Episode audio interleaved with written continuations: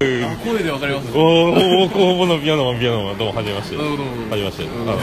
はじはじめまして、はい、はじめましてあ声声撮ってるんですねはい、あのピアノマンと初合流あ手が触れる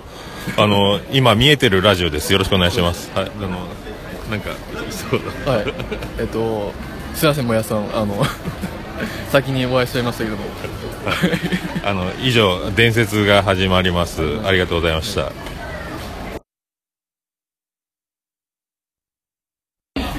えー、えー、えー、はいどうぞ。あ、ど本本名です。か。あいやいや。カペです。あドラゴンラジオのゲブオと申します。笑い声ラジオのようちゃんです。えー見えないラジオのピアノマンです。そんなことが起こってます。さようなら 第118回放送分は緊急特番。2015年11月1日岡村隆史のオールナイトニッポン歌謡祭からアマン会初開講から名だたるポッドキャストの方々リスナー様に大手もうて歴史が動いた喜びのジョニーが溢れまくりました。スペシャル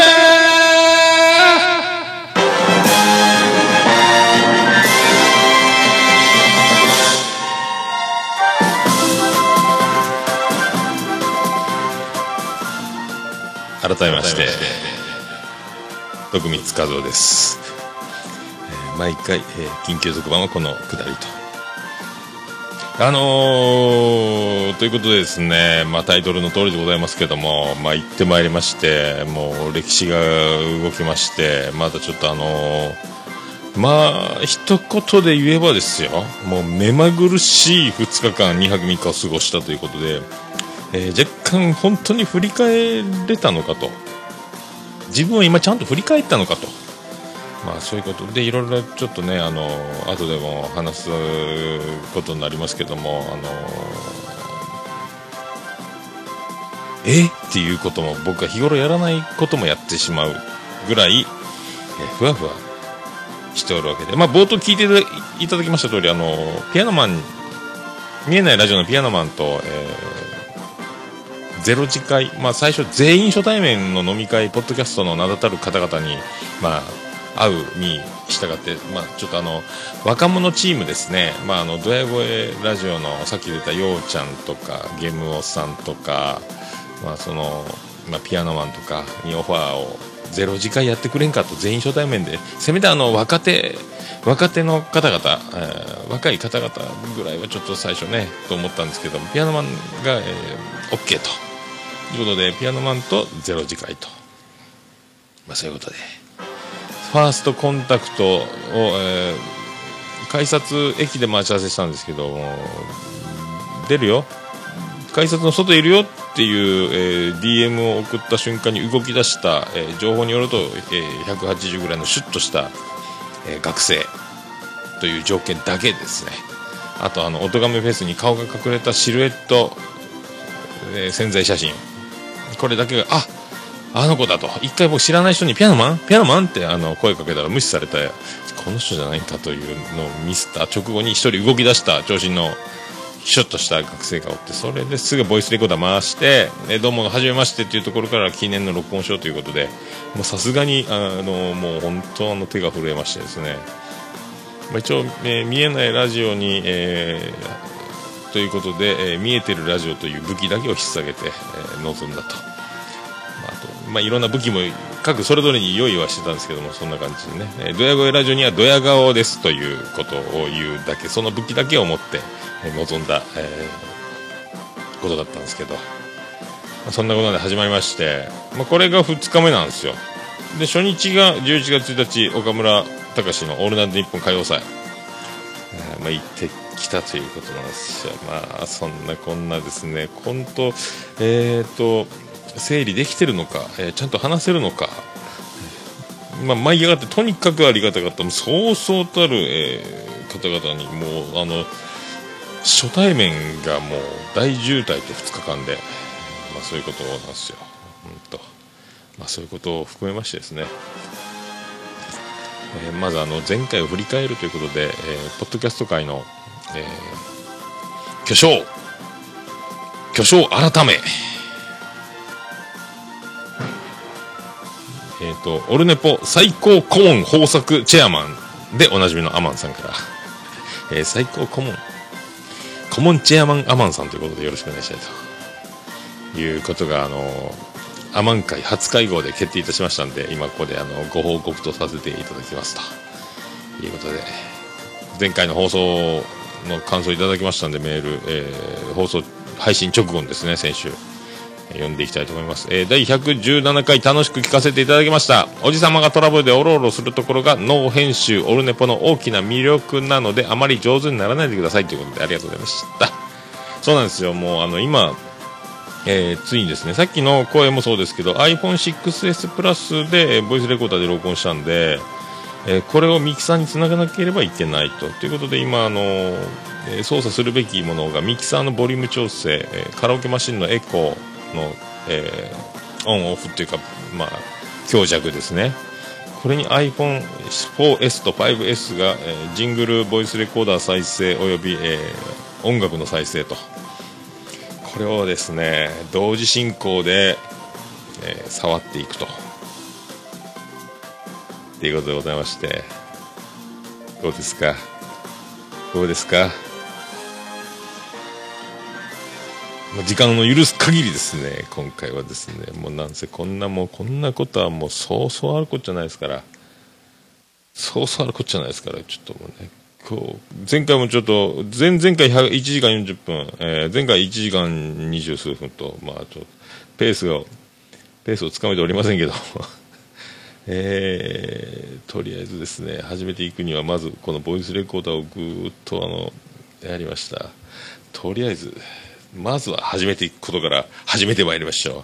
えー第118回でございます。緊急特番。第118回放送法は緊急特番2015年11月1日岡村隆史のオールナイトニッポン歌謡祭からの満開初開講からと名だたるポッドキャスターの方々リスナー様にあってもって歴史が動いた喜びのジョニーが溢れまくりました。スペシャルててて、てっててて、てってて、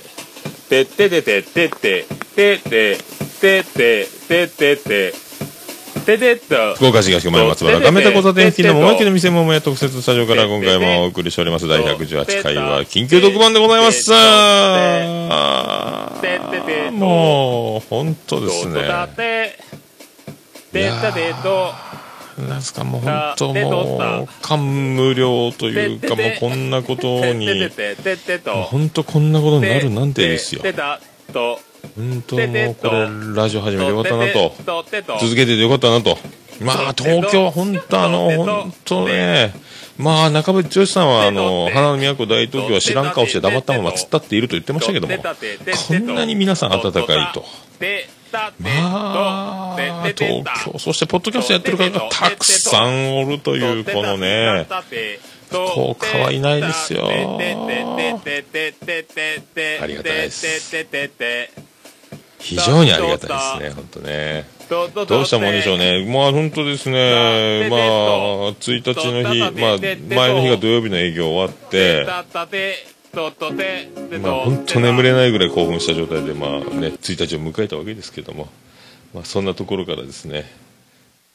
えーやっていきたいと思います。それではよろしくお願いいたします。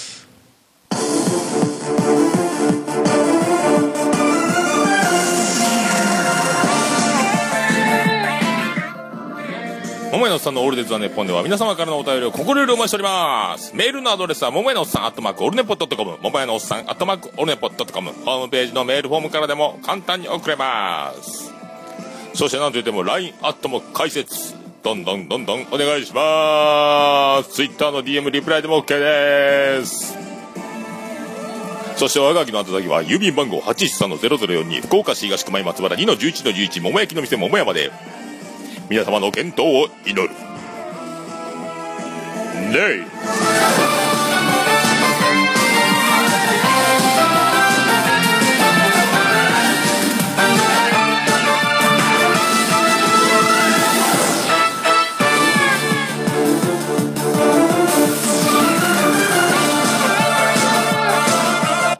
うんこミサイル。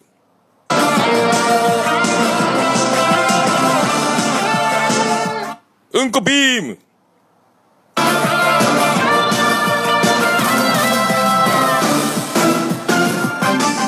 全部乗せフラッシュ。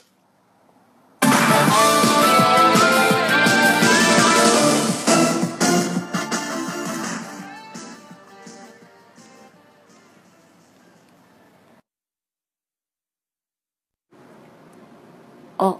るね。ということでお送りしております、桃江のさん、ノルデザ日本第118回緊急特番でございます。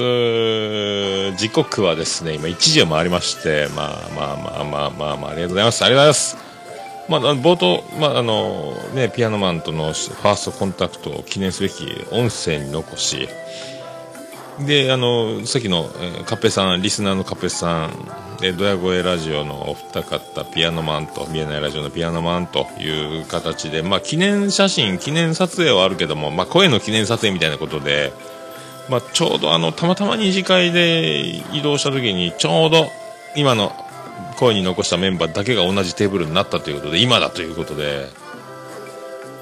撮って、まあ、あの他でいろんな収録とかも行われてたみたいですけども全然僕も気づかずですね、まあ、乱入することもなく、えー呼ばれることもなくと えとそういう感じで、まあね、2日目の、え2次会までをもう駆け抜けましたけどもいや本当にもう僕あの飲みながら収録すると、まあ、ろくなことがないという、まあ、あの僕の反省もありましたので。えー友達と飲んでてね、まあでも、ポッドキャストやってる方と録音すると、すごいいい感じになれたかもしれないですけども、まあもう本当もう、目まぐるしい状態でそんな余裕もなくという感じだったんですけども、本当あの、前の日ですね、もう2、3時間でもう目が覚めるぐらいの状態で、もうついにだと、ついにこの日が来てしもうたと。11月1日だということで、まあ、毎月1日僕はの、まあ、商売というか、まあ、自営業なもんですから、まあ、一応ですね、まあ、あの、毎月1日はあの神社の方に行ってるんですよ。えー、と近所の貸し郡ですね、まあ、ちょちょうどそれが、まあ、11時からの飛行機に乗るというのもあって、まあ、起きれるかなと、まあ、夜中土曜日はちょっと終わるのも遅いんでと思ってたんですけど、まあ、起きれましてでも1日お参り行きまして、えーまあ、お参りっても何も願い事するわけでもないですよ。もうあの、あれも願い、これも願い、あれも願いと言ったってもうそんな願い事もね、多分もう、もう、ものすごい、えー毎日何百人、何千人、もう年間何十万人、何百万人でしょうから、そんなにお願いも聞いてくれないだろうという。みんなお願いだらけでもうさ、渋滞する。まあ、だから一応俺だけ言ってですね、まあ、生き延び、まあ、生き延びたというか、もう、本当もう、今まで、もうこれからもありがとう、よろしくお願いしますということを、あざすと、感謝しますぐらいな感じで、一応毎月、あの、お礼に行くんですけども、いろいろあるんですよ。本殿があって、武芸の神様のところの神社みたいなちっちゃいのがあって、あと芸能の神様あるんですよ。一応まあ、ポッドキャストをやらせていただいてて、えっ、と、ね、あの、漫談もするために始めたラジオですけど、漫談の、え前日にも行ったりとか、あとまあ、鳥の神様とか、お稲荷さんとか、あと、弁天さんですか、あの、商売繁盛、金谷でみたいなのもありますし、あの、樹齢がもう、えっ、と、1200年？西暦1200年だったっけ？もうとにかくすごい杉の木とかもご神木があったりとか、まあそういう、まあ一応毎月ですね、あれ出すと。おかげさまであの感謝しておりますということで生き延びさせていただいておりますっていう意味も込めて毎月回りつつ、えそれから今度あの、まあ皆さん、え家族に車で送ってもらって、え行ってくるよと。お父さんだけ行ってくるよと。いうことで飛行機乗りまして、まあ飛行機やっぱですね、これはもう本当大丈夫か落ちない、落ちやせんのかという、まあ落ち、もう今日このまま、え終わってももうしゃあないという気持ちでまあ飛行機乗りまして、まあ無事に着きまして、なんだ無事じゃないかと、無事に着いたじゃないかっていう、いやいやいや、本当まあそれであの、今まではバスに乗ってとか、まあ、ディズニーランドとかそっちの方が多かったのもあるんですけどバスだったんですけども初めてですね、まあ、浜松町モノレールっていう、技とかもいろいろ今までは知ってたんですけど、まあ、京急というのがありましてえー品川まで快特快速特急で2駅でパーンと品川着きまして宿がもう品川からホテル、えー大井町駅1個なんですよ。シャッシャッシャッとチェックインしましてでまあホテルに荷物だけまだあのチェックインの時間じゃない荷物だけ預けてですねすぐ横浜アリーナへぶっ飛ぶと。でどうやら一番早いのはもう新幹線でピュッと行くのがいいということででもでも僕分かんなくてスイカで入ったんでスイカで通れると思ったら新幹線の、まあ、改札で捕まってあれ開かないと。で切符をじゃ券売機で切符買おうと思ったらなんえ全部指定の2000何百円。横浜新横浜まで品川から2000何百円おかしいなと。アプリで見たら1000いくらだったぞと。で今度窓口行きまして、えー、と新横浜まで行きたいんですけどと言ってチケットをやっと買ってやっぱ1200円ぐらいやったんですけども。横浜アリーナ行きました。もうそれでツイッター見たらもうグッズが T シャツの XL が売り切れだと。僕が一番欲しかった T シャツの XL が売り切れだと。あとなんか200円であのオールナイトニッポン岡村さんのオールナイトニッポンのグッズあのおなじみのワード6番3のショートゴロとかなんかいろいろバカになれみたいなやつとかいろんなワードの書いたキーホルダーがガチャガチャになってて1回200円なのにもう完売したと。で、まあ、横浜アリーナ着いたんですけどもグッズ販売開始が1時からだったんですけど僕はもうあの飛行機が着いたのがそれぐらいだったんでもう2時過ぎですよ。並び始め。そこからもうずっと巨大な列をもうずっと並んでもうすぐ建物の中に入るって時に全部売り切れましたと。1時間以上並びましたかね。ええー、と。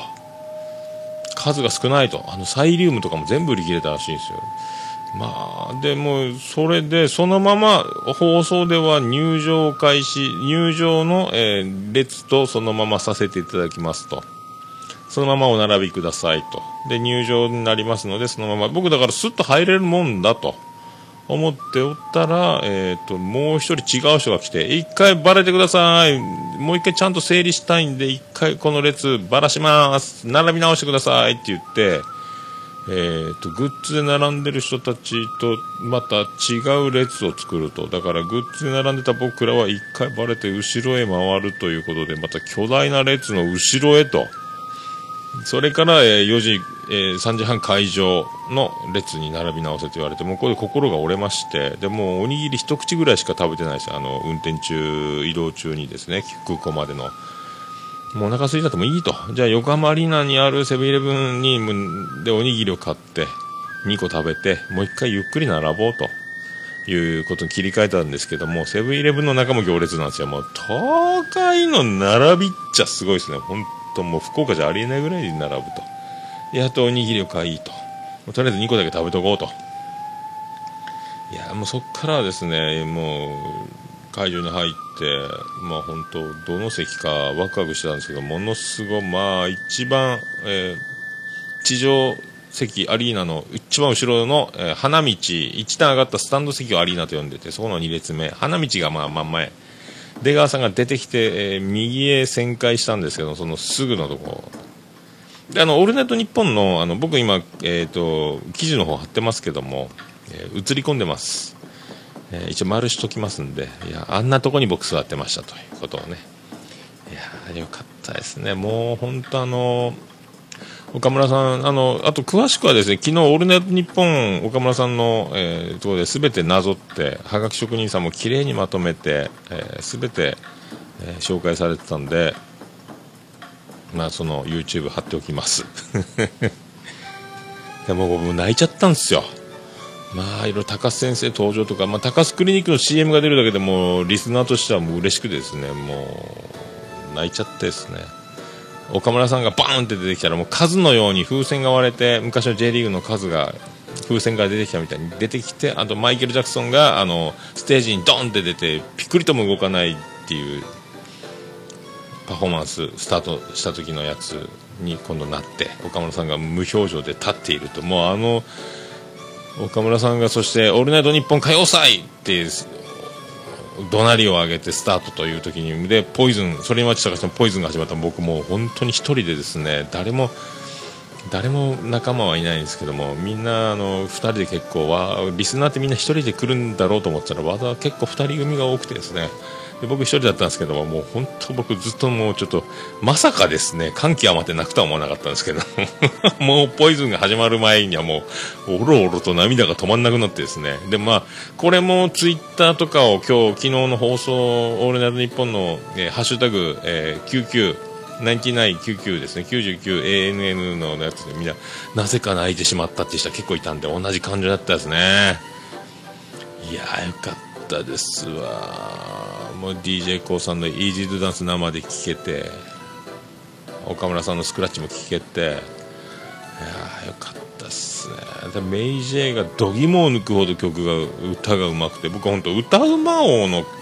カラオケの小手先で機械が喜ぶ点数で歌う人だと思ってたんですけどもまあ撤回します。本当あの紅白もあの松坂子のが出ればいいのにみたいなねあのレディゴアナと雪の女王のやつと思ってたんですけども全然いやもうすごい震え上がりましたねあんなにうまいんだとすごいなって思いましたねまあその、えー Let It Go の後の Let It Be であの Let It Be をえー同級生の栗野さんが、えー茨木西高校サッカー部のいやあれはまたこれは涙流して笑いましたけどね。もうすごかったですね。もうあの本当ラジオで言ってた通り前歯が乾いた時に歯をバイってするやつとかあのちょっとオーバーに真似してたという感じのあの喋り方がまあそのまんまだったっていうのももう涙を流して笑ったりとか。まあ、あと出川哲朗さんのやつも面白かったりとか。あら電話ですね。番切れ切りましたね。まあそんなんを味わいまして。いやー。まあ泣きました。もうあのわちゃごなの、えー、陳年さんも知念里奈さんのわちゃごなドゥフォーミーも聞けたし。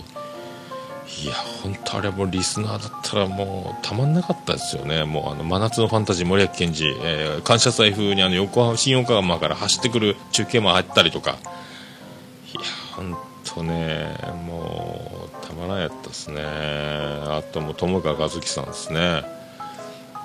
いや本当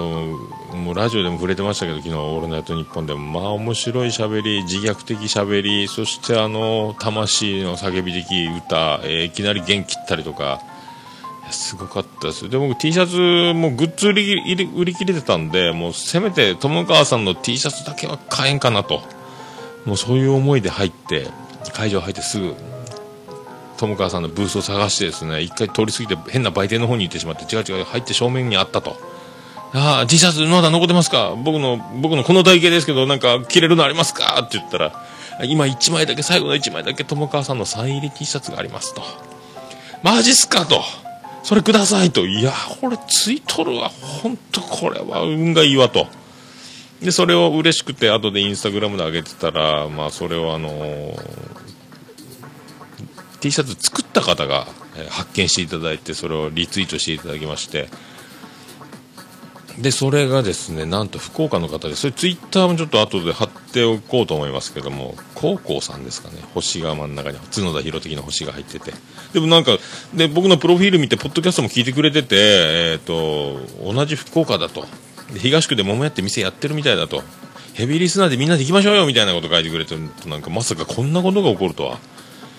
思いませんでした。もういろいろだからもう動かなければ何もなかったというところにまあラジオ始めなければこんなことがなかったというのもある。もう岡村さんの一丁もう一丁よかったなと。いやあともあのロイヤルミルクティーがみんなものすごく受けてたんですけど反町さんの「ロイヤルミルクティー」って曲をどうも昔いじってたらしいんですよね。僕それちょっとその時代にちょっと僕も聞いてない時代があったんでなんでみんなこの曲笑ってんだろう。めっちゃ歌うまいしいい曲。多分元気をとどめないぐらいもう明治仕様になってたみたいなんですけども。後で調べてみると反町さんの歌でということでみんなもう「ロイヤルミルクティー」っていうタイトルが出た瞬間にドーって笑ってたんですよ。なんだなんだでもなんかなんかでも面白いんやろうなと思ってたんだけども後でまあしみじみと。感慨深かったっすね。よかったっすね。本当まあ出川哲朗のあの本当に神様が降りる瞬間も見れたしまあ、あの大谷マネージャーが野球部の格好でやってきたりとか、来年も開催決定と。来年ももうどんなことしてでも行きたいなという気持ちになっておりますけども。いやーよかったですね。まあそれでまあ割と早く終わってですね、まあ、8時半ぐらいに、えーその後、えー品川方面であのポッドキャスト界の、えー巨匠改めオルネポ最高顧問豊作チェアマンのおなじみのあのアマンさんがですね品川で、えー会ってくれるということで、まあ急遽ちょっと早くなりましたけど急ぎますということで行きましてまあでまあまあおしゃれなあのおしゃれなところでですね。まあ、私を迎えてくれまして、まあ、お食事しながら、まあ、泡盛ガブ飲みしてですね飲み過ぎちゃったんですけども 飲み放題で、まあ、お美味しいコース料理なんぞいただきましてですね本当はもうありがとうございました。もう本当ですね。まあなんですか思ってた予想とはちょっと予想以上と言いますか、まあ、シュッとしててもう本当あの会社の社長みたいな雰囲気ですね。さすがでございますね、まあ、もうそんなまあで僕は一番気になってたのがアマンさんポッドキャスト多分90か100ぐらいは聞いてあるんじゃないかと思ってたんですよ。でもどんくらい聞いてるんですか？って言って iPhone 見せてもらってたらもう20 20番組ぐらいですかね。ふっと終わったんです。だからもうあのまあヘビーリスナーの、えー浅く広くというかたくさん聞く感じじゃないもうあの深く聞く関わってきた番組を、えー聞いていくというまあ感じだということをおっしゃっていただきまして本当もう本当ね申し訳ないというかもうありがたいですよ。私のような、えーありがたい限りでございまして。でもあのいろいろ僕のまあ今はいろいろ話しているとですねまあなんか結構ですねああ僕と似てるなみたいな。僕に近いものがあるねみたいなこう生き様的なこと取り組む姿勢的なものを。いや本当なんか、えー恐縮でございましてですねまあ本当まあそんな、まあまあ、そう言っていただけるとですね、まあ、僕も調子に乗りますので。まあでも本当ねあの懐の深いというか、まあ、大きな方という感じですよね。本当ね。ありがたい話でございました。いや本当まあそうやってあのちゃんと共感していただくというところ本当まあありがたいと、まあ、あとアマンさんの名前の由来なんかも聞きましてですね。本当まあまあ、そういうところ、まあ、その名前の由来からも、まあ、なるほどということでございまして、まあ、なんていうんですか、あの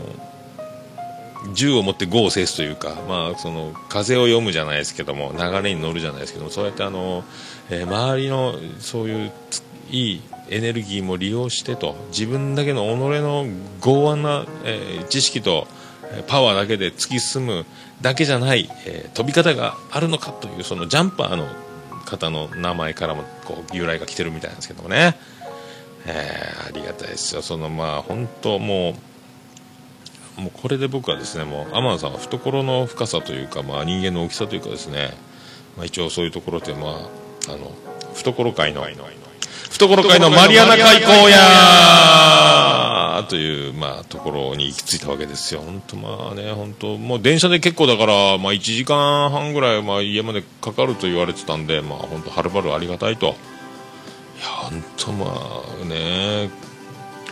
ラジオやってなければですよ。まあ、こんなことはなかったということで、まあ飲みましたね、まあ、天野さんもいろいろ、まああのえーヘルシー面というかですね、まあ、お酒もずっとあの最近飲んでなかったということで、まあ、解禁を一緒にお酒の解禁を僕と一緒にしてくれたということで。で僕もあの、まあ、コンディションを整えるためにずっとあの先週はほとんどお酒を飲まない1週間を過ごしておりましたんで、まあ、ガブ飲みしちゃいましたけどね。いや本当料理も美味しくてですね本当もうこんなこんな世界がこんな世界があるのかという、もうありがたい思いを特別な思いをさせていただきました本当。ありがたいでございますよ、まあ、そんなこんなですね。もう30分ぐらい経ちましたけども、えー今1日目が終わりましたんで。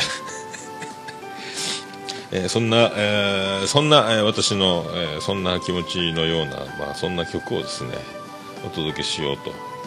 えー、と今回ですね、あの情熱マリコさんの曲をかけろうと思うんですけどもちょうどあの株式会社オトというところをあの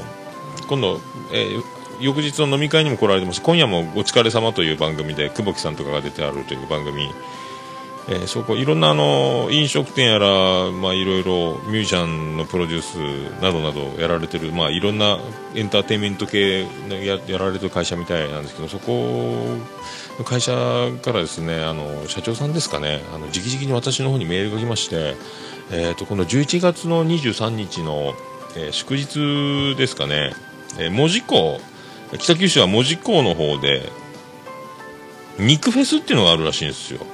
えそこにあの情熱マリコさんが来られると。でこの23日がなんと月曜日。祝日。22、23でやられるらしいんですけども肉フェスというところの、えー肉フェス自体は1週間ぐらいやってるんですかね。あとでちょっとその情報も貼っておきますけども。情熱マリコさんが1日2ステージ歌われるということで、えーいかがですかという。そんな僕もこれ聞いてなきゃ分かんなかったですけども。いやこれで情熱マリコさんに会えると。しかもフリーライブだと。無料でライブが見れちゃいますよと文字工でと。これは本当文字工だけに本当でそういうことですよ。ね皆さん。もじもじしている場合じゃないですよ。ということでそんな情熱マリコさんにも会えるというもうなんかですね、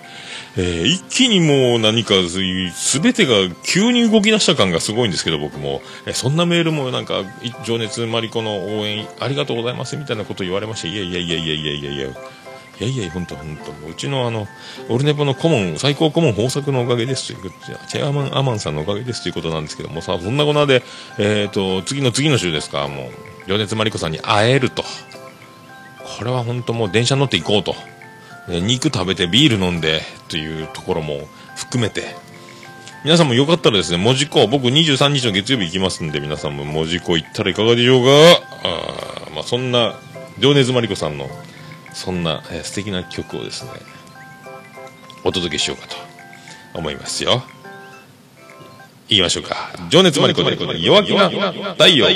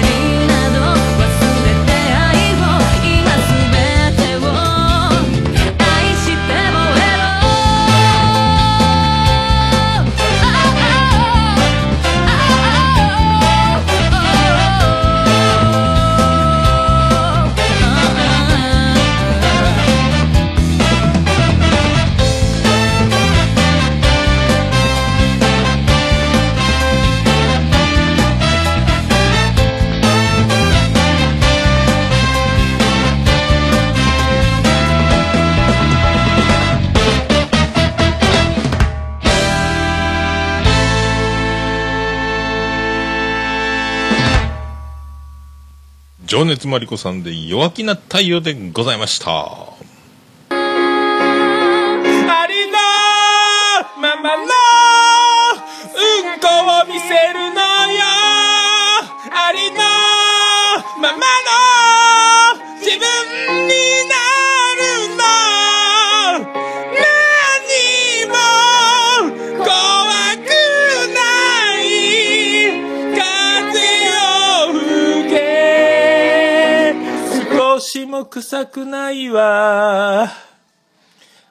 さんのオールデイザネポン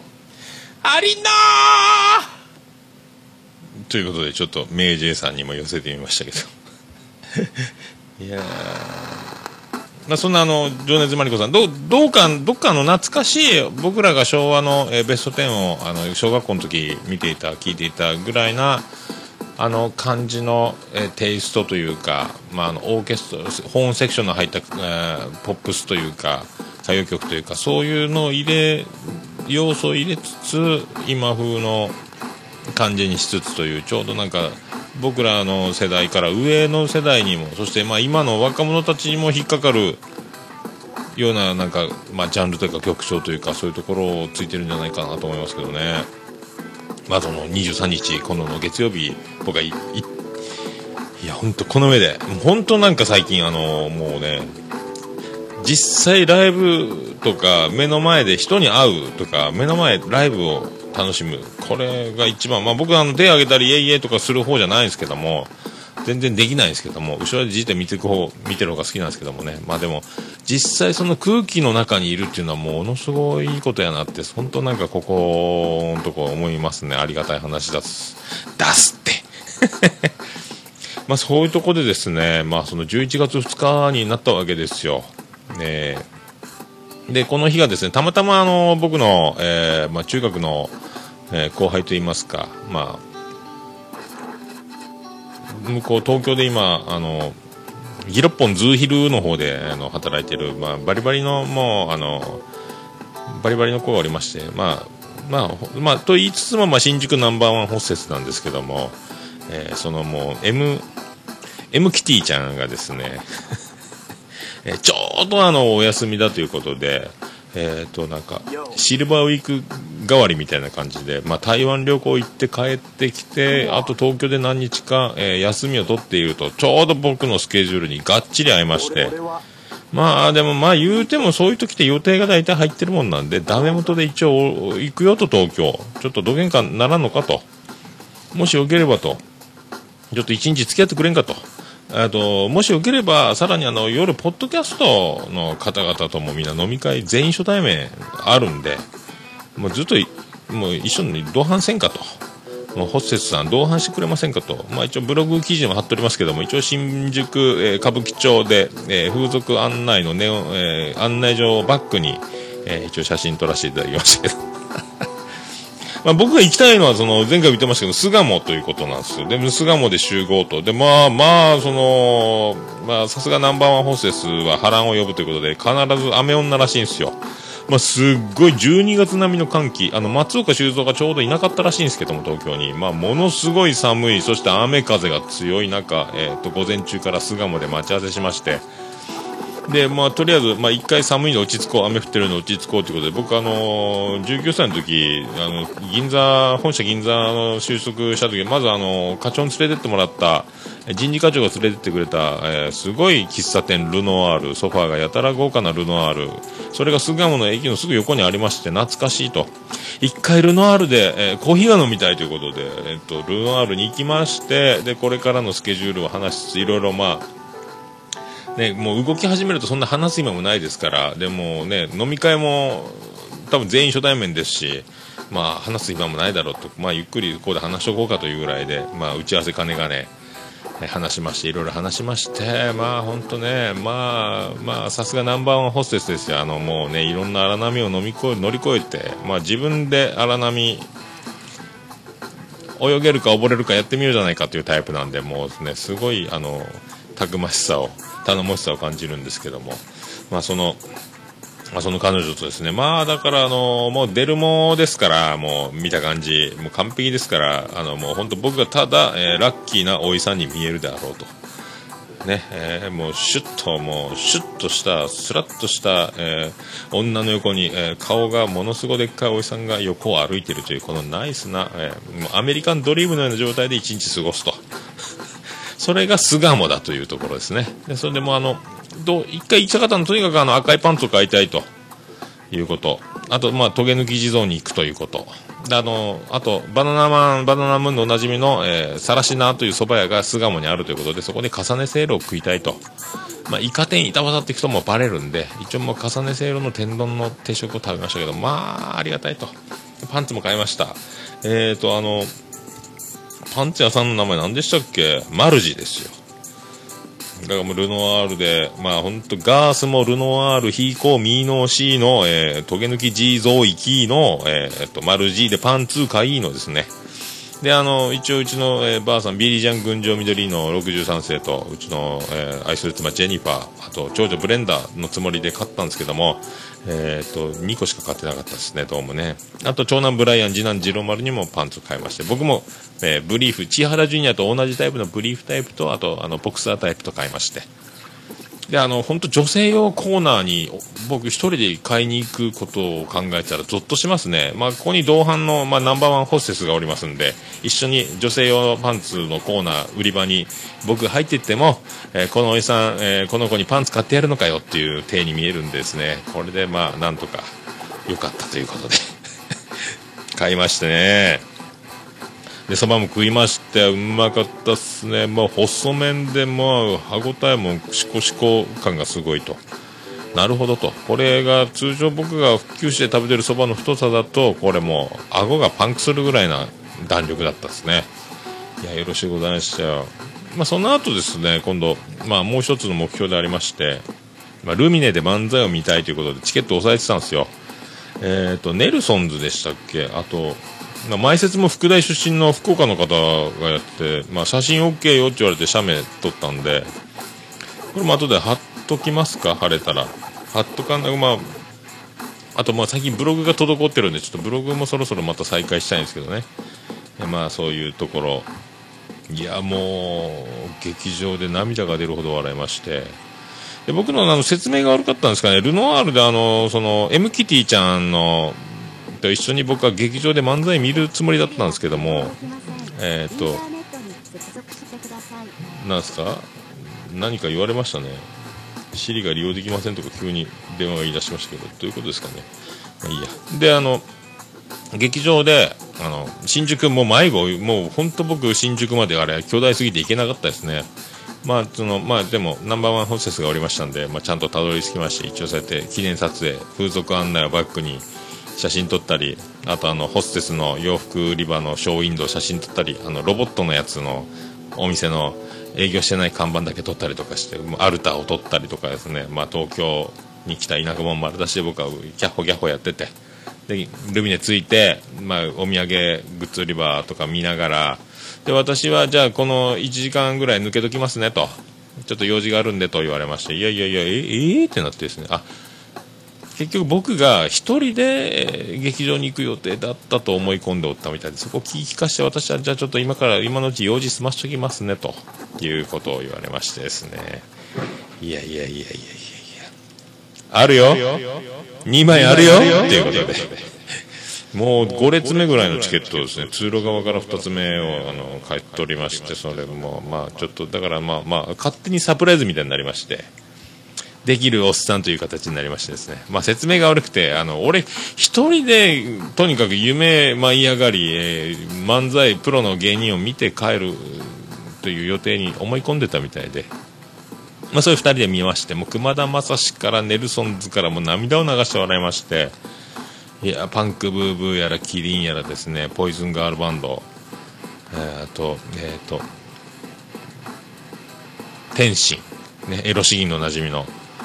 か出てですね、もう本当良かったですね。あと何が出ましたっけ？あと何、誰が出ましたっけ？まあまあまあまあいいや。まあそれでもう、ネルソンズですか、3人のコント、もう涙流して笑いましたね。あんなに面白いんかと。やっぱプロはすごいなと。本当キリンも、生キリンですわ、本当キリンです。よかったですね。あれもよかったですね。本当よかったです。最高やったですね。まあ、そんな興奮冷めやらぬまま、代々木へ移動と。そしてゼロ時間で先ほどのピアノマンのファーストコンタクトと。バタバタ目まぐるしいんですよ、だから。で、ピアノマンと、その M キティちゃんと、えー僕と3人で、えー近所のドトールでずっと時間まで、集合時間が7時45分だったんで、まあ1時間ちょっとですね、コーヒー飲みながら、まあ話を聞きまして、まあピアノマンはですね、まあシュッとしてると。まさにピアノマンだと。まあ本当あの、見えないラジオのピアノマンに、えー本当まさに見えてるラジオということでありがたい話でしたね。でまあ本当アルバムを作りたいんですけども、売ってお金をいただくのもおこがましいし、でも、そうしないと配れないし、どうしたもんかと。でも値段取るのもみたいな、そのいろいろこう、どうしようかと。どうしようかっていうのはもう曲はできてると。だからもう、いや、俺買うよということは言ってたんですけども、どうするんですかね。まあ、頭もやしさん面白いねと。まあ、すごいラジオ始めたねと。で、まあ、もうホームページも見えないラジオよくできてるもんですから、まあ、そういうのも金がねですね、まあ、あの、のナンバーワンホステスの MKT ちゃんにも、ちょっと、こういう、こういうホームページがあってね、っていう、まあ、曲紹介のアーティストがこういう風にリンク貼ってるのも教えてもらいまして、でそこからその放送回に飛べるというすごい、あの、見えないラジオのホームページの仕組みを、だからもうあの、僕も知らないミュージシャンを、えーピアノマンが知ってるミュージシャンは当然ですけども、その MKT ちゃんも、こんなミュージシャン知ってるの渋いとか言って盛り上がってましたね。全然僕はあの、僕真ん中にいたんですけども、全然わかりませんでしたけど。まあ、そんなんでね、もうずっと、ずっと過ごしておりまして、まあ、あの、見えないラジオの、えあの回面白かった、あれ面白かった、もやさんすごいねと、まあ、よう始めたねと、まあ、途中、もやさんが無言の時は本当にびっくりするというピアノマンのあの裏話も聞いたりとかですね。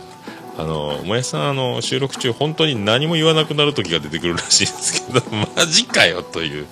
いや、本当やっぱでも、もやしさんが魅力的であるのと、それをあの、ピアノマンが、まあ、生かすというかですね、本当あの、もうあの関係性というか、まあ、更新頻度がすごいんで、まあ、この辺を今後どうやっていくかと。いうのと、まあ、就職じゃなんじゃしていって見えないラジオが、まあ、続け本当に見えなくなってしまう時が来たら、えー悲しいなというのも含めてですねいろいろまああとまあ MKT ちゃんもあのそのまあナンバーワンホステスですからいろんなあのね、えー交友関係も広いでございますんで、まあ僕もその辺も狙いがあったんですよ。まああのまあ、本当あの勉強もできてあのそういう交友関係も広くてというその、まあ、イケてるお姉さんと、えーピアノマンが、えー、と交わることによって今後何かしらの、えーお互い何かしらいい、まあ、刺激というかプラスになる将来的にもあいいいい出会いがあって、えーラッキーなえー何か仕事今後の将来にちょっとでも何か1ミリでも何かいい選択肢のものになればいいなっていうのがあってですね、まあ、そういうのもあって、まあ、まあ、一応そういうのもあとはもう僕東京いませんから、まあ、オルネポ東京、えー本部ということで、えー対応に当たっていただければということでこれからあのお互いのちょっともうこの若者たちをよろしくお願いしますということで、まあ、あの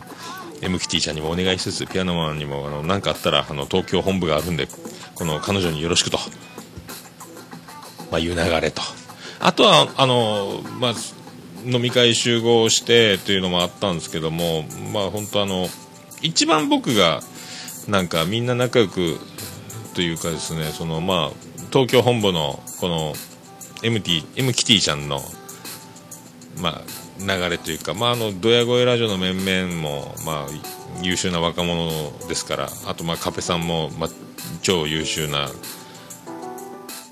面々とこのピアノマンもまあ優秀な人間と、まあ、若い力が、まあ、にこれから日本を背負って立っていただく形よろしくお願いしますという形なんで、まあ、この辺がみんなみんな若者同士でなんかつながってたら楽しいやろうなっていうのはずっと思っててそれがまあちょうど二次会の時の段階では同じテーブルになって、まあ、盛り上がっていただければと。お見合いじゃないですけども男ばっかりですけどもね、まあ、それにあの東京本部の何かいい何か潤滑油的な何かがあればいいなと。本当はあの、もう一人、あの、リスナーの方で、まあ、参加して、都合が合えばって方が、この人も、まあ、いろんな意味でいい刺激になるというか、この人たちがみんな、あの、顔見知りになったら楽しい東京になるだろうなって思ってた、ですけど、残念でちょっと都合合わなかったんですけどね。まあ、そんなんで。で、本当あの、待ち合わせ、えっ、と、行きましたら、まあ、赤いカバンを背負ってるのが僕ですという星さんの、えー LINE の書き込みを見て、まあ、ピアノマンは会ったことあるから僕に任せてくださいと。星さんはすぐ分かりますからと言って全然分からないというですね、えー真ん前におったと。背中向けて立ってた星さんに気づかないという、まあそこから始まり、で、どんどんどんどんどんどん集まってくるわけですよ。まあ本当あの、もうそうそうたる人気ランキング上位の方々が、まあ初めましての、いやー、すごかったですね。まあ、本当藤本さん現れまして、僕あの、一番用意してたのは、あと、カステルさんが登場した時に、まあ、こんばんみでおなじみのカステルさんに、こんばんみを、カステルさんよりも先に僕がこんばんみって言おうという、えーその、えーなんですか、対策というか、これを一発かましてやろうと思ってたら、もう、こんばんみーって入ってきましたから、藤本さんと一緒に。もうこれ、これ一個もう砕け散りました。あとはもう、ドヤ声ラジオにドヤ顔っていうのと、えーとまあ、ピアノ前に見えてるラジオっていうのっていうのはもう達成するするんで、まあいいんですけど、あとはまあメックさんが現れた時に、あの、南国さだみ放送局のメックさんが現れた時に、僕はあの、ダンディ坂野のゲッツを、メックって言ってやろうと、指をピッてやってやろうと思ったんですけども、まあ意表をついて駅で待ち合わせしてたらチャリで登場すると、まあ練馬方面から10キロ、えーチャリンコ1時間かけてやってきたということで、もうその登場から度肝を抜いて、もう、メックって言えないという状態ですね、もうそこからのもうすべて思った通りにスタートしないのが、まあ、人生の縮図と言いますか。すごかったですね。もうグダグダゲームラジオのお三方ですよ。あの人気上位の。あと秘密基地大集合。あの Q さんがよく聴いてる大好きなっていうあのバンドもやられてる方のジンタさんが来られまして。すごいですよ。で、あのカカステルさん、メックさんでしょ？あとは大人の学校の赤なめさん。あと、ね、あなたと、トマト屋さんとかですね、あと、久保木さんとか、ごちかれ様のですね、あとトマト屋さんって方はなんかすごい IT 系らしいですよね。あともう、ラジアのミスティ店長とか。ですね、そうそう、そうそうたるすぎてですね、ビビりまくりますよね。音が消えた。いやーもうそんな飲み会でまあ本当ですね。楽しかったですね。本当。で最後最初僕藤本さんの真ん前に、えー座らせていただきましてうわ乾杯の挨拶まで、えー僕がするとで本日はお日柄もよくお足元の悪い中というボケがあったんですけども本当に天気が雨だったんでお足元の悪い中が正解という形になりまして、まあまあまあ、用意してなかったのもありますけども、まあ、見事に滑りまして、でまあ、食べ放題、飲み放題と。なあ、本当楽しかったですね。まあ、なんですか、で、まあ途中であの、まあ星さんの指令で席を動けと、あの、こっちの方でまた交流をしなさいということで、えーこうシャッフルタイムみたいなのをしていただきましてですね、またそれで、まあ楽しく、いやあっという間でしたね。で、二次会は、あの一杯払いずつの現金払いのハードロックカフェスタイルですかね。で、そういうバーで飲みまして、まあ、そこから、あの、猫の尻尾のガンダルフさんが登場とか、久保木さん登場とか、いう形で合流だったんですけども、本当あの、まあ、ガンダルフさんとかですね、あれですよ、藤本さん同様、すごいヘビーリスナーということで、聞いてますと言われて、うおびっくりしました。本当ですかみたいになりますね。ますごい量のポッドキャストをスマホ見せてもらいましたけども、あのお二方、もうドラーでしたね。長い、本当200いくつ聞いてるというのはもう伊達じゃないと。驚きましたね。まあ、あと、まあ、乾杯、そうそう、一次会の乾杯で、えー皆さんビールやら飲めない方はウーロン茶的なことですけども、あのもうメックさんが、えーいきなり、えっ、と、日本酒、熱燗ですかあれ。まあ、ビールダメだからということで、まあ、すごいですね。ほんと。なんちゅうですかね。登場度肝抜き、乾杯で度肝抜き、そしてあの、一次会、二次会一貫してですね、あの、メックさんはなかなか、あの、ぶっこんでぶっこんで、え立ち去ろという感じのあの、トーク手法ですかね。あと、あちこち動き回って、ぶっこんで戻って、ぶっこんで戻ってということで。いや、なかなかなインパクトで面白かったですね。まあ、なんとあの、奥様が福岡ということで、まあ、福岡毎年帰ってきてるよと。えー自転車じゃないと。車ということ。車で帰ってきてると、すっごいなと。来るからということで、お待ちしておりますけども。いや、まさかの、まあ、サイレントリスナーっておっしゃってましたけども、本当ね、まさかこのオールネポを聞いていただいてるっていうのもまた驚きですね。まあ、そんなこんな皆さんからあのーサインをいただきまして、まあ、お店に貼っておりますんで、まあ、これもあの、貼っときます。ブログ、記事にも貼っときますけども、本当ありがたいですよね。いやいやいや、本当ありがたいですよ。まあ、あの、まあ、そんなこんなですね、まあ、あと、そんな、一緒に、だから、一緒にナンバーワンホステス、M キティちゃんいたんですけども、もう完全に僕の手から離れましてですね、まあまあ、ちゃんとうまくやってくれるだろうというのは僕ももう思ってたんで、人見知りも浮くこともないし、えーもうガンガン、ガンガンもう溶け込んでいくだろうというのは予想してた。まあ、その予想を超える案の定、予想を超えるすごい、あの、勢いで、もう全然もうあの、東京の顔なじみみたいになってましたね、もう。僕は全然だからもう飲み会に来てからほとんど接点ない状態で、もう他のチームにいたって感じだったんですけどもね、まあいろいろ収録もあっちこっちで会ってたみたいなんですけども、で、あの、サインもらった時にあの、ボンラジオの星さん、今回幹事していただいてありがたい話なんですけども、あの、ちょっと琴乃ちゃんがいつも番組でものすごいいじらいじられてて、いつも心配してますって言ったらもう心配無用みたいなメッセージをですね、あの、伝言いただきまして、で、それをあの、星さんが、琴乃ちゃんの伝言を星さんが色紙に書いて僕にサインとして渡すという、こんなすごいことないっしょ。ねこれも貼っております、店に。ただ、あの一言ぐらい電話変わってもらいたかったなとか。まあまあ、でもね、それも、それも楽しみとしてですね、ね、取っておくのがいいことじゃないかと。あと、まあ、あの秘密基地大集合の陣太さんとか、その猫の尻尾のガンダルフさんとか、もう写メ撮りまくって、あと、まあ、LINE グループの中でもう一回あげますんで、あの、藤本さんの方に、あの、画像、僕、あの、はじめましてと、番組をあんまり聞いてないんで、わからない人が多いんですけども、後で、あの、これ教えてもらえますか写真いっぱい撮っときますんでみたいなことで、なんか、あの、後で称号を行うらしいんですけども、そういうところも面白いし、アイデアがすごいなと思いましたね。あと、なんすかね。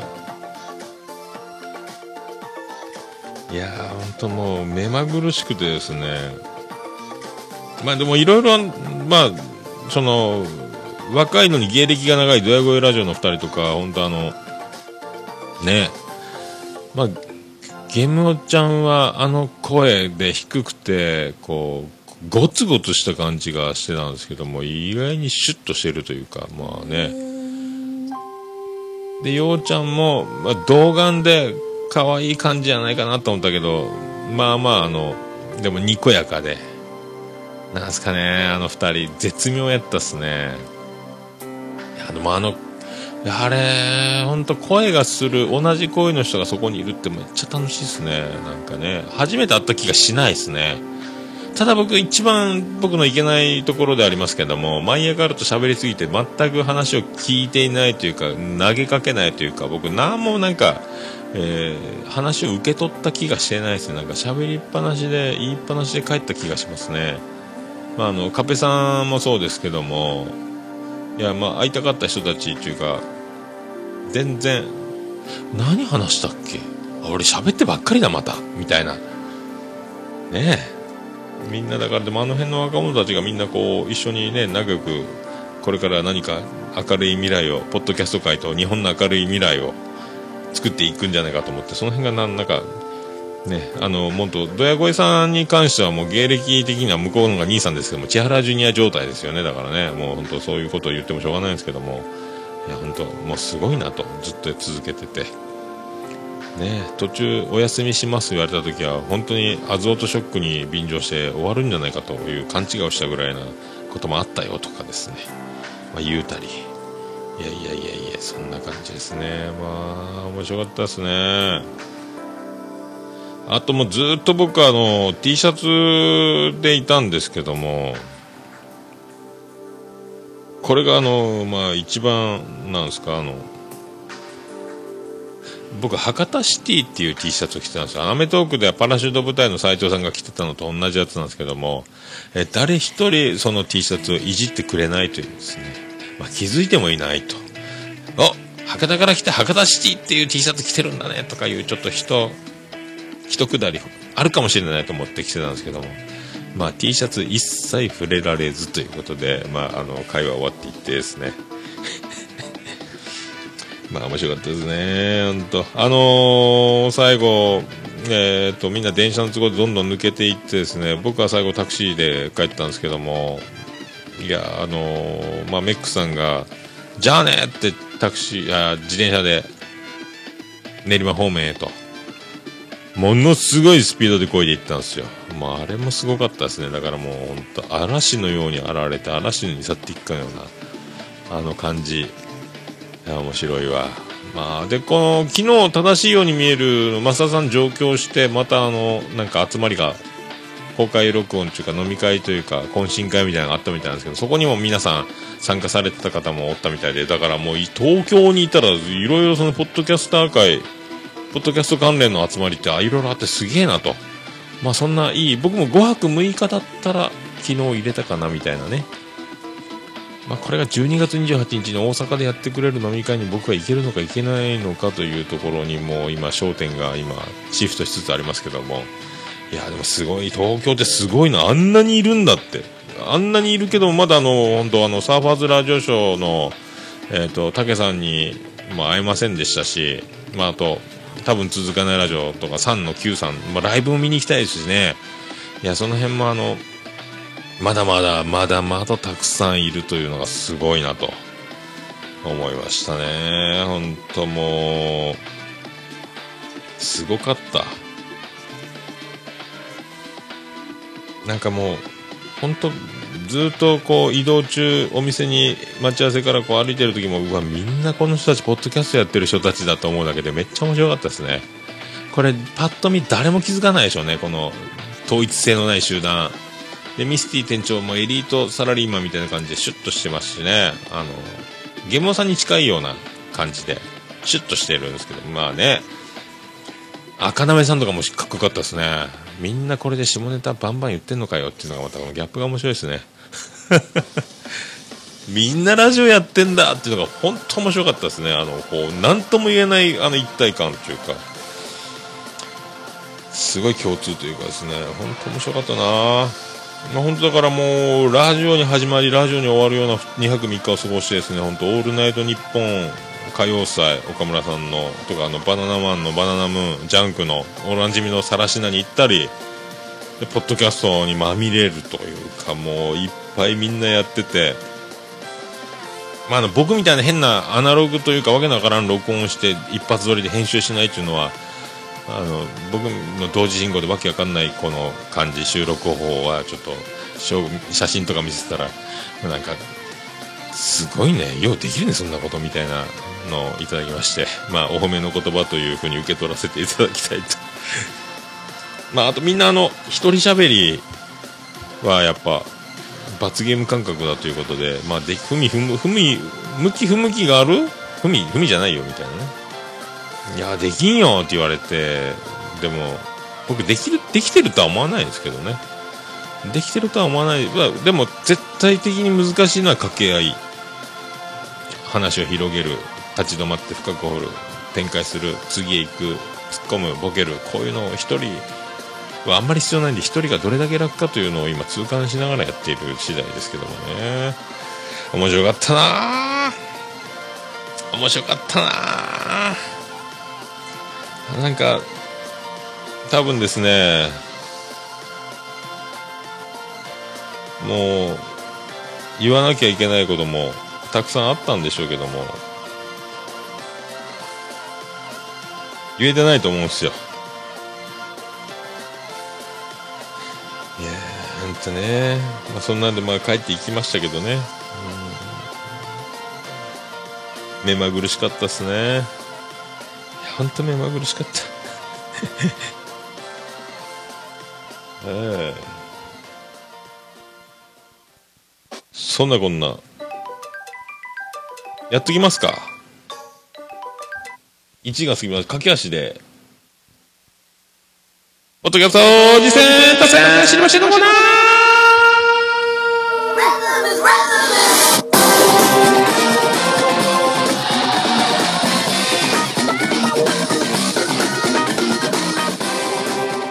はい、このコーナーはその名の通り、ポッドキャスト、次戦多戦知りませんということで、あの、ポッドキャスト、僕、聞くの趣味であります、ポッドキャストのを、まあ、紹介する、お便りいただく、あとやってる方、次戦、こんな番組やってますとか、そういう、あと、ポッドキャスターの、えー、交換日記的な、スタンスやっておりますけども、なんとですね、僕今あの60番組ぐらい聞いてるんですけどもあのとってもショッキングなお知らせがありまして、えーもう毎回あのタイトルを見ただけで答えられないということで前回前々回からあの、まあ、手帳に書くようにしたんですけども、えー昨日持ちましてえ手帳なくしました。どうするよこれ。まあ緊急特番なんで、まあ、そんなに時間を取れてないなということで、まあ、やめとこうかな飛ばそうかなと思ったんですけども。まあ、ということで、まあ、僕に関してはですね、あの、もう、これを聞きましたという番組名だけ貼らせていただいてということで。ということで、あの、ポッドキャスト、オルネポ、えー最高顧問豊作チェアマンでございます。アマンさんよりいただいております。タイトル、決まらんということで、コジャガルの日替わりランチを以前推薦したのですが、早々に閉店なさいまして、コジャガルの気まぐれランチという番組で再出発しましたので、推薦したいと思いますということで。名前変わっちゃったみたいなんですよ。気まぐれランチということで。こちら上がる。日替わりから。で、あのー一人喋りで、コンディスさんが一人で、なんですか、この静かなところで、えー撮ってる。ものすごい環境が良くなりましたけども、一人喋り、ものすごいボソボソと、ボソボソ聞こえるんですよ。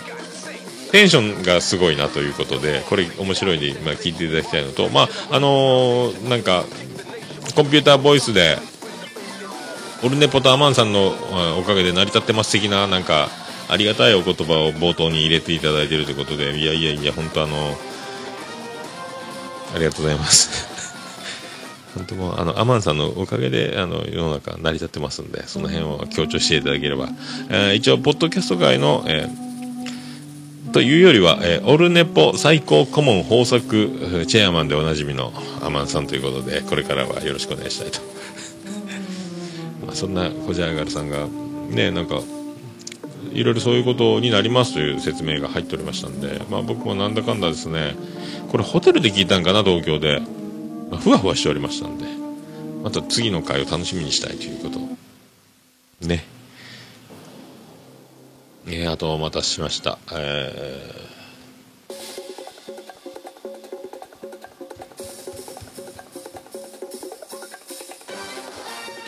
どう言いましたかな？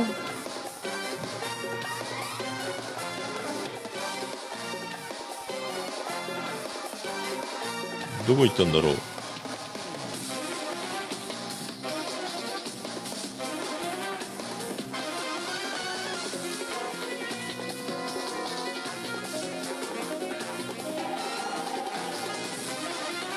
さあ行きましょうか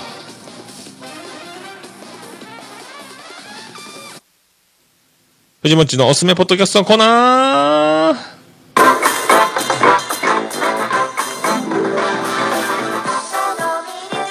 ということで、あの、ポッドキャスト界の仕掛け人こと、まあ、この前の飲み会でもお世話になりましたけど、藤本さんからの、メール、えーいただきまして、まあ、藤本の、もっちのおすすめポッドキャストのコーナーでございます。えー読んでいきましょ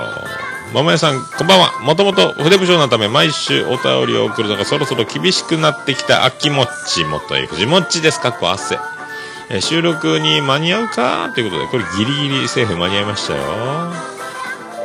藤本さんもあの厳しくなってきたということで、まあ不定期でも、まあ行けるときに、できた時に送っていただければありがたいと。まあ、藤本さんが、まあね、もう、すごい数番組聞いてあるんで、これをあの、えーみ、んなに教える場があったらと、願いつつ僕も知れてありがたいというところのこのもう一石何鳥にもなるこの素晴らしいコーナーをですねほとんど藤本さんに丸投げしたいぐらいの気持ちなんですけどまあ僕が聞いたのはだいぶもう固まりつつありますんでですね。新たな新たなところからっていうのはもうこういうこのこのコーナーにかかってるんじゃないかというのはあんまりでもまあいけるときいただければありがたいです。すいませんね、あの、もうあの、義務感に燃える形は、もう藤本さんも相当お忙しいんでですね、本当申し訳ないんで、本当その辺はよろしくお願いします、本当。で、あの、読んでいきたいと。で、さて、今週ご紹介したいポッドキャストは、ムンニチ、えー、.mp3 と、えー肉汁の溜まった落とし穴です。すごいタイトルやな。ムンニチ .mp3 はいわゆる夫婦ラジオなのですが収録や編集はなんと奥さんであるムンゾーさんがされていて旦那さんのムンジさんは基本アシスタントという珍しいパターンの番組です夫婦の近況報告を中心にリスナーさんからのメッセージを交えてトークしていますゆるい雰囲気ではありますが番組構成は非常にしっかりしていてお知らせや修正点ははきっちり報告してくださる。リスナーフレンドリーな番組です。長く聞いてるとムンゾーさんの少し舌足らずな喋り方が癖になります。ほう。ムンゾーさんっていう名前で奥様なんですよね、えーのんびりばったりしたラジオが好きな方にはぜひお勧めしたいポッドキャストです。ということで、えー続いて紹介する肉汁の溜まった落とし穴という番組は以前マッチョ大富豪というポッドキャストをされていたほっとしたいレモンさんですかこれ。難しい感じと、えー男性2人によるトークはもともとラジオをやっていただけあってローテーションながら初回から売れていて面白いです。塾とか塾下の売れていてね。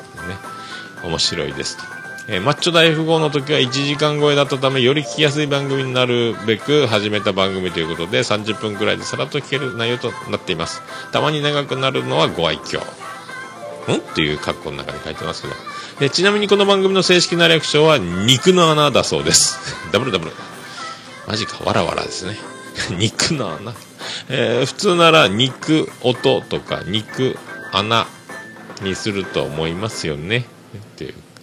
カッコって書いてますね。こういう雰囲気は桃屋さん好みかなと思いお勧めしました。カッコ笑い。なるほど。ありがとうございます。ということで今回以上です。いやーポッドキャストって本当にいいものですね。それではまたお会いしましょうね。シャイナラシャイナラシャイナラということでありがとうございました。おじましたありがとうございます。すごいですね。ムンニチ .mp3 夫婦。また夫婦番組あるんですね。で、夫婦って、なんですか、前回もそうでしたけども、名前とタイトルがこう、夫婦だった。ムンゾーさんとムンジさんっていう、こう、名前がムンニチ。なんかその、なんかいい縛りでタイトルから名前をついてることが多いですね。あと、肉の穴。すごいな。これもちょっと、晴れ、ちょっともう終わり次第貼ってですね、アップしたいと思います。ありがとうございます。なんせ、そういうことで、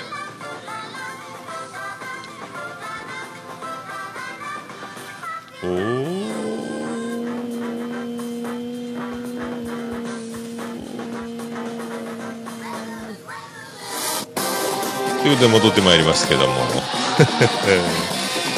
いやいやいや、で僕だこう手帳が昨日なくなってですね、すっごい今だから数が多くてもう何を聞いたか分かんないくなるんで一言一言要点だけって書いてたんですけどもノートごとなくすっていうどこに行ったか分かんないですね。僕あのそんなに珍しいいつもと違う動きをするタイプではないので何かしらカバンから落ちたんだろうと思うんですよ。家にもないし店にも、えー、とカバンを引っ掛けてるフックから何かの拍子にカバンがひっくり返ったのかなと思っても他のものは落ちてないですし店には落ちてないんでこれはきっと家の中もう一回ですね。まあまあでも今日は今日でまあそういうことなんで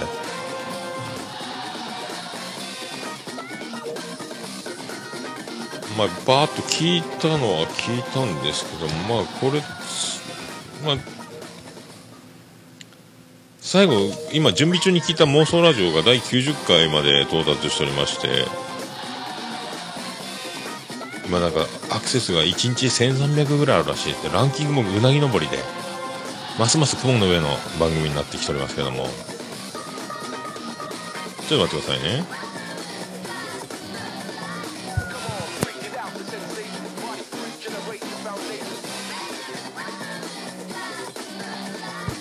いや急に咳が出そうになってびっくりした。まあ可愛い女の子男女もっちー先生の仕切りでまあ一人でなんかめっちゃ女の子が彼氏合コン行っても OK 風俗行っても OK 言うてくれたら私もそれ男にしか行けない世界。女の私は知らないから教えてほしいなみたいな。天使のような子が言いましたね。エンジェル。天使エンジェルの子がいましたね。すごい子がおるもんやなと。あと男心に風俗に行くということで彼女に還元したいと技を身につけたいと喜ばせる技を身につけたいとかとんでもない面白いことを言い出す始末で女としても男を喜ばせる技術を高めた方が、えーそういう営み的なところで技のある女の方が、えー男を、えー男に飽きられず、えーと別れないでずっとやっていけるんじゃないか的なお互いにそういうあの切磋琢磨じゃないですけども。言っておりましたけどね。まあでも本当ね。まあ男の習性女の習性とか興味深いそのどういうみたいな。なぜ好きになるのか。なぜ付き合いたくなるのか、えーからその先の話的なものから。まあ面白かったですよまた相変わらずね。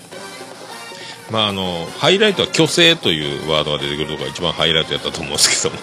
まあ面白かったですよ。いやー面白かったですねでもまああの飽きたら終わりですからお互いに。まあ飽きないと、まあ、だからあの視覚から訴えるものはもう見慣れていきますんで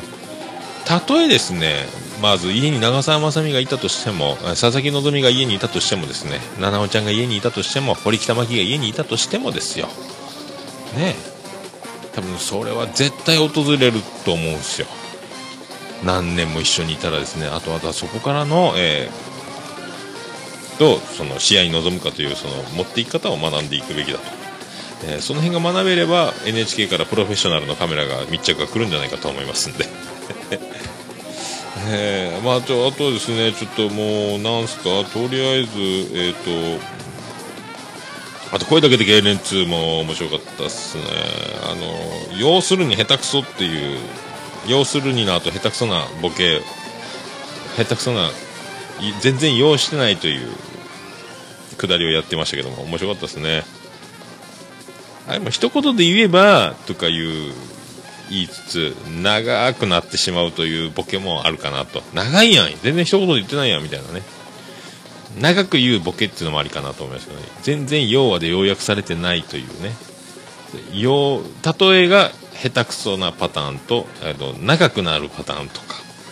とかを聞いててね。思いましたね。あと何でも痙攣ワードに変えるやつのコーナーも面白かったですね。うん。いやー面白かったね。あとなんか花色ですか？花の色は悪いいたずらになりきりみたいなあのこの前教えてもらった藤町さんに。毎日更新されてるんですよ。あのポエム誰が考えてるんですかね？花言葉とかを一緒にやってるんですすげえなと思いますね。あラジアのハロウィンの話とかも聞きましたし。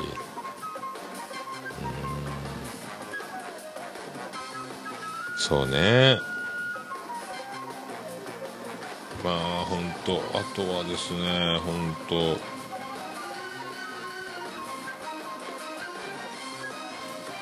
まあいっぱい聞いたんですけどもう本当あの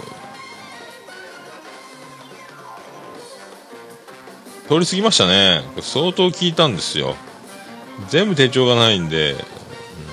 あとなんかジョイラジ新しいの出てましたけどね。ああんまりにも音がちっちゃくて聞き取れませんでギブアップあとなんかあばらや204号室なんかありがとうございますなんか。またちょっと出してもらったみたいで。なんかいつもすいませんねなんかね。ありがとうございますあばらやさん。あの人たちのぎこちない会話。普通に友達同士が喋ってるよりもちょっとぎこちなくわざとしてる感じとあの笑いに細かいマニアっぷりをいちいち出していく感じのくだりとか。ねあと青森なまりが全くない。北海道なまりがないところも面白いですねあの人たちね。なかなかですよ。まあ、あとはですね、とにかくもう手がかりをなくしてしまいましたんで、まあ、下手に、あ、そう、あと、のんちゃんひじりこの秘密の花園の方でも、まあ、あの、付き合うっていうのはどういうことみたいなことを喋ってるんで、この辺もなんか妄想ラジオと合わせて聞くと面白いんじゃないかなと。うん、視点が変わって面白い。繋がってるなーみたいなね、話題が。ありましたね。まあそんなとこですかね。まあちょっともうね、いろいろいろいろ、いろいろありますけども、いろいろありすぎまして、まあ、こんなこんなでございまして、まさかの濃度なくなりということで、びっくりしましたけども、まあ、そういうことで、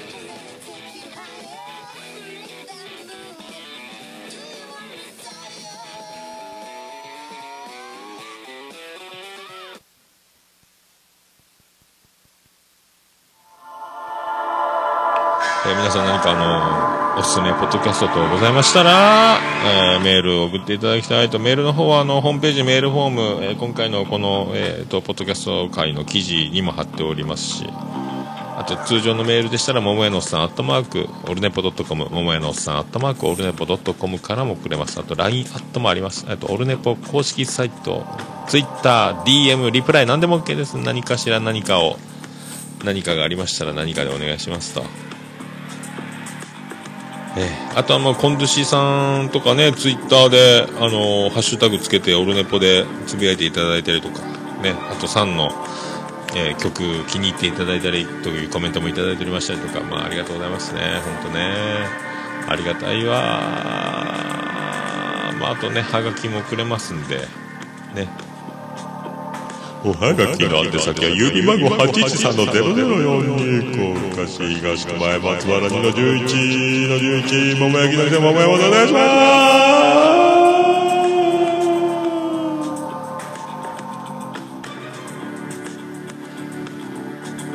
レディペーレディペーレディペーレディペーほにゃにゃにゃにゃにゃにゃにゃにゃにゃにゃにゃにゃにゃにゃ Ah.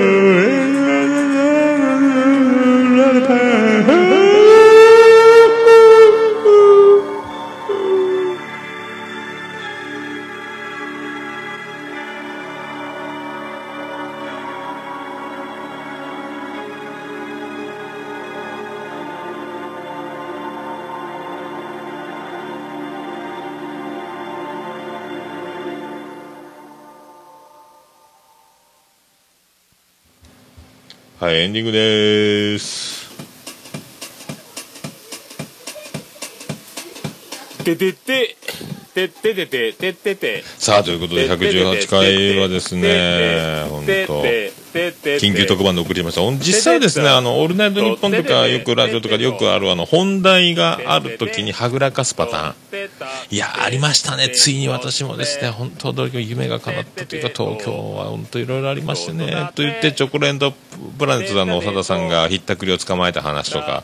えっと他のニュースにすり替えて本題を言わないっていうあのじらすボケもやろうと思ったんですけどもが一応森脇健児さんの素直謙虚感謝というあの3つのの三歩よしというあのことも引き継ぎましてですねもう素直に流れに乗っていこうという、えー所存で急遽やっぱりボケるのやめようというふうにね思ったんですよ。はいよかったな本当。あとまあ森脇さんもラジオで昨日「オールナイトニッポン」情報ですけどもね舞台袖で泣いてたりとかですね。まあいうこともあったみたいですよ。ね。あとそうあのずっと喋っててドヤ声ラジオのみんなとか、まあ、カペさんとかいて一番ピアノマンが最年少だったんですけどもドヤ声ラジオのみんながねずっと最年少これで脱出できて嬉しいという形の図式でで僕がいろいろなんか例えツッコミみたいなとかいろいろ言ってたらちょっとジェネレーションがすごすぎてあもう全然伝わらないんですけどもなぜかピアノマンがそれ世代が違いますよ。でピアノマンだけが分かっているとそのジェネレーション。ジェジェネレーションボケを一番若い人だけが拾えるというこのとんでもない異空間だったですね。あのピアノマンのあの知識は何なんでしょうね。あれは本当すごいわあの人。ね多分大人の社会でああいうねああいう存在が日本を作っていくんだと僕はあの、え確信しておりますんで。ねあとはどうすか？あとまあそんなとこですね。本当あのポッドキャスターの M ステ状態ですね。本当ね。本当僕司会できませんでしたけどタモリです。いやありがたかったですね。本当ね。フェスみたいやったですね。本当に。いやでも本当福岡側に戻るにつれてですね天気が良くて上空がもう真っ黒でですね大気汚染がひどくて PM2.5 その真っ黒いに包まれた空のその上から見下ろす福岡の上に黒い幕が張ってあるその中に潜っていくと。でガスった空の中に、えー降り立ったという感じ。本当夢の世界から現実へみたいなね。まあそんな感じだったですよ。いやまあそんなこんな何を言いたいのか何が言えたのか何かを言い忘れたのかよく分かりませんけどもそんなものはもう思い出せるかバーディーによろしくお願いしてそんな曲でございます。もうオルネポエンディングテーマバディで言わなくちゃ。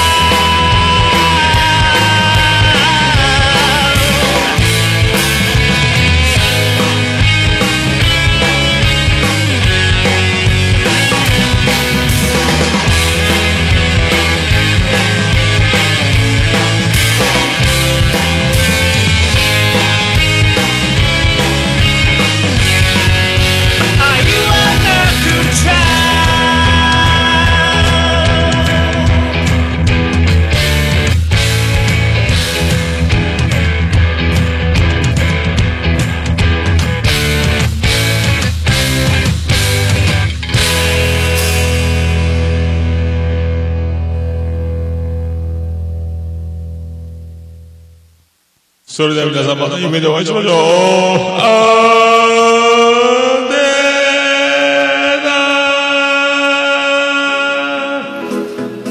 福岡市東区若宮と交差点付近から全世界中へお届け。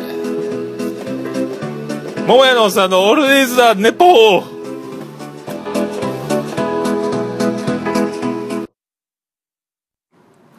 世界一聞き流せるポッドキャストオルネポ